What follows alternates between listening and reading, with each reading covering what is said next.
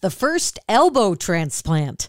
I'm Pat Farnack with the WCBS Health and Wellbeing Report, sponsored by Valley Health System, enhancing the health and well-being of Northern New Jersey. Orthopedic surgeon Dr. Lisa Lattanza of Yale Medicine told me about what is probably the pinnacle of her surgical career, the first elbow transplant very unfortunate gentleman who was in a rollover accident in Texas and lost the use of his left arm. All of the nerves that would make his arm move were damaged on the left side. And on the right side, he had had a horrible injury to his right elbow. This patient was in the office of his orthopedic surgeon in Texas, and he said, Well, why can't you just take the left elbow and put it on the right side? There were two teams of three orthopedic surgeons and three plastic vascular surgeons. It took us about 11 hours. Next time, 3D surgical planning. The entire interview at WCBS880.com slash health.